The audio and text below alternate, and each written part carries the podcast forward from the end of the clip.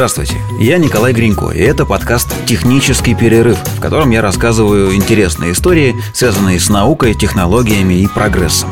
Я не эксперт, просто рассказываю то, о чем узнал, перерыв для этого некоторое количество информации. Для начала настоятельно рекомендую вам слушать сегодняшний выпуск подкаста в наушниках. Это очень важно. Конечно, и без наушников, наверное, можно что-то будет услышать, но полноценно насладиться тем, что я вам сегодня покажу, можно только в них, только в наушниках. Причем важно еще не перепутать левый и правый наушник. Вот давайте определимся. Вот это левый канал записи, а вот это правый канал записи. Все верно? Поехали. Мы уже с вами разговаривали про историю звукозаписи, ну такую, в вольном изложении моем. Сегодня я предлагаю к ней вернуться, поскольку я все-таки по основной профессии звукорежиссер, и мне есть чего еще рассказать. Когда мы вспоминали про начало самой аудиозаписи, мы по умолчанию говорили о монозаписи. Ну, потому что раньше э, других вариантов никому даже в голову не приходило. Ну, вот же есть источник звука. Вот есть один микрофон, мы его им запишем, и этот сигнал подадим в одну единственную колонку, которая и будет его излучать. Но потом люди внезапно осознали, что ухо-то у человека два – и есть некоторый смысл попробовать осуществить двухканальную аудиозапись сделать звук для каждого уха индивидуальным. Так родилась идея стереозвука, и как только она пришла в голову первым инженерам, она сразу начала воплощаться. Причем довольно давно. Судя по всему, самый первый опыт стереотрансляции а, был осуществлен в 1881 году.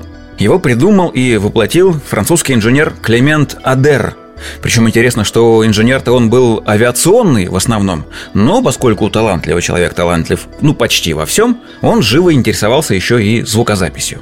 Точнее, звукотрансляцией. Что он сделал? Этот самый Клемент Адер расположил на сцене Парижской оперы несколько микрофонов. Расположил их попарно. Ну вот одна пара, чуть правее другая, там дальше третья и так далее. Сигнал от каждой пары этих микрофонов по проводам поступал в павильон тогда проходившей Парижской электрической выставки. В этом павильоне стояли телефонные кабины, в каждой из которых висел телефон, но не один, а целых два. Посетитель мог войти в кабинку, взять эти самые две телефонные трубки, приложить обе к своим ушам и услышать прямую трансляцию оперы из Парижской оперы в стереорежиме. По воспоминаниям очевидцев, это было просто невероятно. Причем Адер до такой степени вдохновился а, успехом этой задумки, что запатентовал изобретение, и позже даже кое-где был налажен выпуск стереотелефонов. Как минимум две модели в мире существовали. Но популярности они большой не получили. Ну, видимо, просто потому, что человеку было неудобно занимать две руки для того, чтобы прикладывать к ушам сразу две телефонные трубки. Но у Адера тогда была прямая трансляция стереозвука. А мы говорим о стереозаписи – Появилась она в 30-х годах 20 века. Ее пионером, застрельщиком был инженер Алан Блюмлейн, или Блюмляйн, как у нас иногда говорят. Он тогда уже придумал так называемую пару Блюмляйна. Это два микрофона, расположенные друг относительно друга под углом 90 градусов. Если направить их на источник звука, один микрофон будет смотреть чуть левее, а другой чуть правее, то две разных записи, полученные с этих двух микрофонов и синхронизированные между собой, дадут на выходе стереозвук. И в 1932 году в Филадельфии, а, в тамошней Академии музыки, впервые в истории записали музыку этой самой парой микрофонов Блюмлейна. Микрофоны стояли на сцене, сигнал от них шел сразу к двум иглам, и эти иголки нарезали две раздельные канавки на одном и том же восковом диске. С этого диска потом напечатали копию твердую и воспроизводили ее уже на специальном проигрывателе, тоже с двумя иголками. Записей было тогда сделано сразу несколько, и самая первая из них датирована 12 марта 1932 года. Эту дату вполне можно считать днем рождения стереозаписи. Послушайте, как это звучало.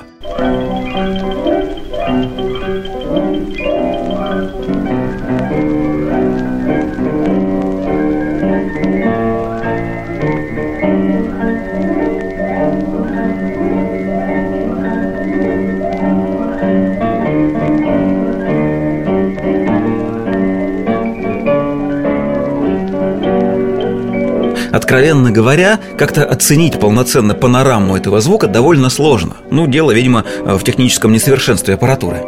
Я только скажу, что на сцене в этот момент находятся сразу три рояля, и все три они играют.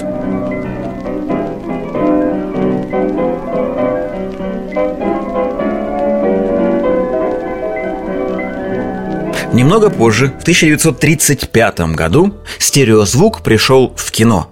Тогда был снят первый короткометражный фильм со стереозвуком. Он назывался «Trains at Hayes», то есть «Поезда в Хейс». Хейс – это такой городок чуть западнее Лондона, там железнодорожная станция. Это черно-белый фильм, снятый на пленку. Камера стоит неподвижно, снимает железнодорожные пути. В кадре периодически проезжают поезда, и звук этих поездов записан в стерео.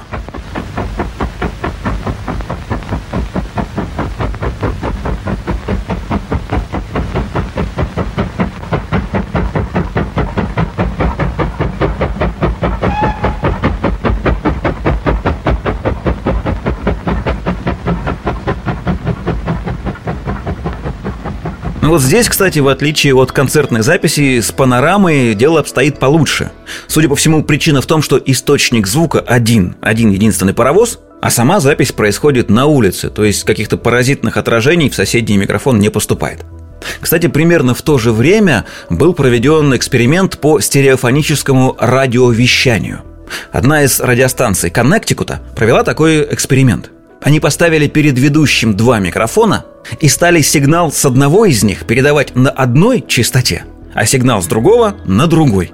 Для того, чтобы услышать такую стереозапись, слушатель должен был купить два радиоприемника, настроить их на разные частоты, в идеале подключить еще к каждому из приемников собственный наушник, вставить эти наушники в разные уши и наслаждаться.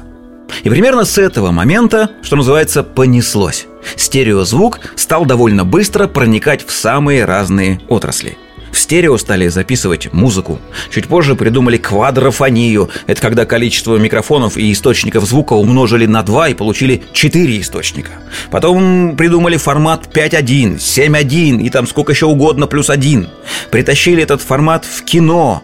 И, в общем, многоканальный звук до сих пор победоносно шагает по планете. Кстати, немногие догадываются, но звук для кино очень редко, практически никогда не записывают в стерео. Просто потому, что это сложно технически и довольно бессмысленно. Ну, имеется в виду, конечно, в основном речевые сцены, диалоговые. Даже если во время диалога э, персонаж перемещается по кадру там слева направо, справа налево, мотыляется, и его звук якобы движется вслед за ним, на самом деле, вероятнее всего, этот звук записан позже, в студии. Актера поставили перед одним микрофоном, он озвучил роль, а затем при сведении с помощью микширования эту самую панораму искусственно двигали туда-сюда. А вот с музыкой произошло довольно прикольно. Напомню, первые музыканты записывались в моно, и первые записи продавались в этом формате, в моно. Когда было придумано стерео, оказалось, что новый формат имеет довольно большую популярность, и было бы неплохо каким-то образом сделать старые записи тоже в стерео. Но не переписывать же их. Тогда придумали так называемое фейк-стерео. Старые монозаписи Битлов, Элвиса и так далее конвертировали искусственно на два канала. В правом, например, оставляли чуть больше верхних частот, а слева нижних, там, басов. Плюс между каналами делали такую небольшую микросекундную задержку – Полноценной стереозаписью это, конечно, назвать невозможно, но получался такой довольно забавный эффект. Ну вот для примера Элвис. Вот так. Было. А вот так стало.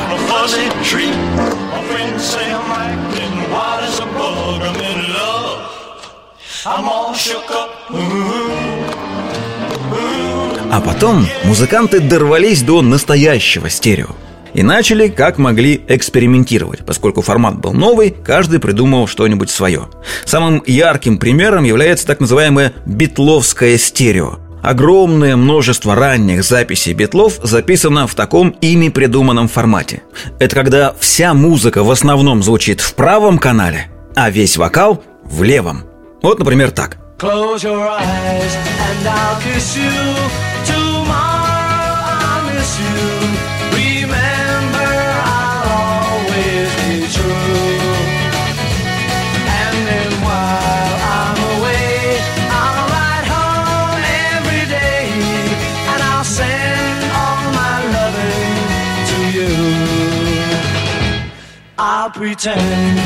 По сегодняшним меркам это, конечно, звучит э, ну, странновато, как минимум, и очень непривычно. И, честно говоря, даже лучше бы, если бы это было моно. Как-то было бы погармоничнее немножко, нет? Но вот что странно. Ухо у человека, как мы уже договорились, два. Источника звука в стереозаписи тоже два. Но при этом полного погружения и ощущения 3D звука у слушателя не возникает. Ну вот в обычной жизни, когда вокруг вас происходят э, какие-то события со звуком, вы же совершенно точно можете определить, впереди он вас, э, позади, чуть правее, чуть левее, даже сверху или снизу вы тоже чувствуете. А в стереозаписи такого добиться не смогли, как ни старались. Была версия, что все дело в акустической изоляции, точнее в ее отсутствии. Дело в том, что когда вы слушаете две стереоколонки, вы все равно каждым из ваших ушей слышите их обе сразу. Инженеры посчитали, что эффекта погружения в звук не происходит именно поэтому, из-за взаимного проникновения аудиоволн в одно и то же ухо. Но, как ни странно, если надеть наушники и слушать в них эту стереозапись, погружение опять не происходит. Да, локализация становится чуть лучше. Вы начинаете немного точнее ощущать расположение инструментов по панораме. Но все равно обмануть ваши чувства не получается. Оказалось, все дело в форме вашей головы, ваших ушей и в расположении ваших барабанных перепонок. Дело в том, что мы с вами всю жизнь слышим окружающие звуки своими собственными ушами. И за много-много-много лет привыкаем к этому звуку и начинаем ориентироваться в нем. Так вот, если сделать пластиковую голову размером с нормальную человеческую, ну вот как у манекена – и при этом на этой голове сделать почти настоящие ушные раковины, ушной канал, а внутри этих ушных каналов установить микрофоны, причем так, чтобы мембрана каждого микрофона находилась примерно там, где у человека находится слуховая перепонка, так вот звук, записанный вот такой странной системой, пластмассовой головой, даст удивительное ощущение 3D.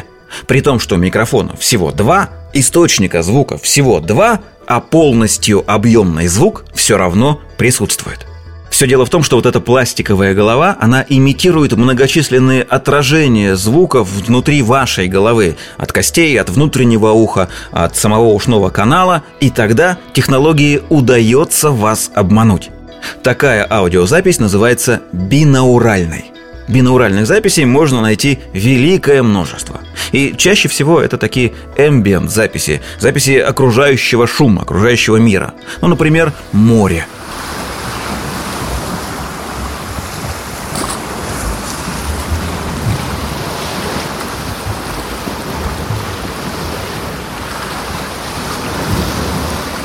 Или, допустим, запись, сделанная на площади небольшого итальянского городка –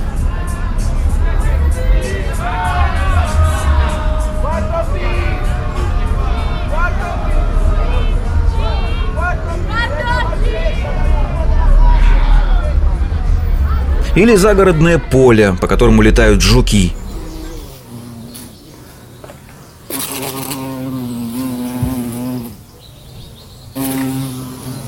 Кстати, с музыкой в бинауральной записи немного сложнее дело обстоит. Дело в том, что мы с вами, современные люди, не привыкли слушать живую, абсолютно живую музыку, воспроизведенную вот прям музыкантами, которые стоят перед нами. Мы все равно в 99% случаев слушаем ее откуда-то из колонок. Поэтому бинауральные записи музыки не производят на нас ну, вот такого ошеломляющего впечатления. Но попробовать все-таки можно. Вот, например, оцените. Сейчас вы услышите запись, сделанную с точки зрения дирижера симфонического оркестра. Оркестр и хор исполняют реквием Моцарта. Дирижер стоит в оркестровой яме лицом к оркестру. Хор находится на сцене выше и дальше оркестровой ямы. Бинауральные микрофоны, ну, вот эта самая пластиковая голова, расположены точно за затылком дирижера. И звучит это вот так.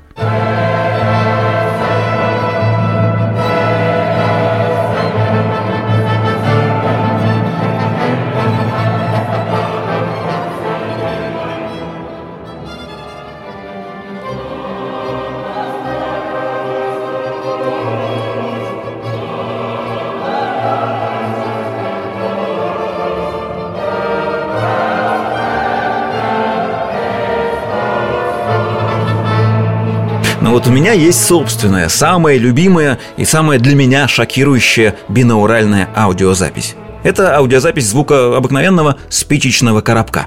Сделана она в студии и, возможно, поэтому производит такой удивительный эффект. Спичечный коробок трясут и проносят вокруг вашей головы.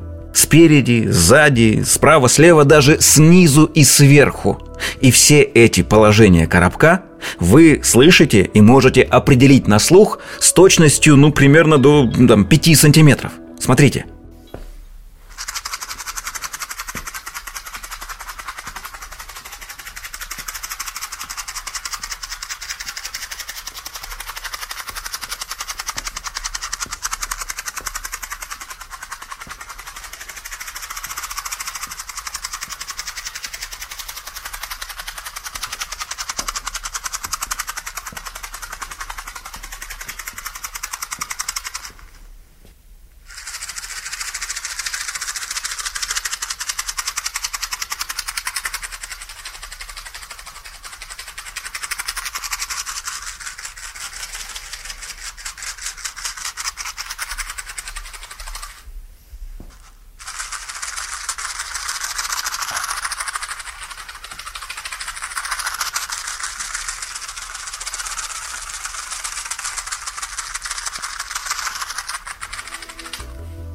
Сейчас бинауральный звук э, все чаще имитируют.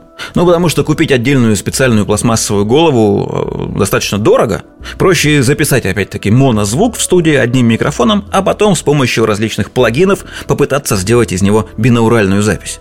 Такой звук используют э, для видеоигр, опять же, для музыкальных записей, для фильмов тоже, как ни странно. А происходит это потому, что сейчас, в наше время, все больше входят в обиход наушники – Сейчас, наверное, уже сложно найти человека, у которого не было бы хоть каких-нибудь наушников.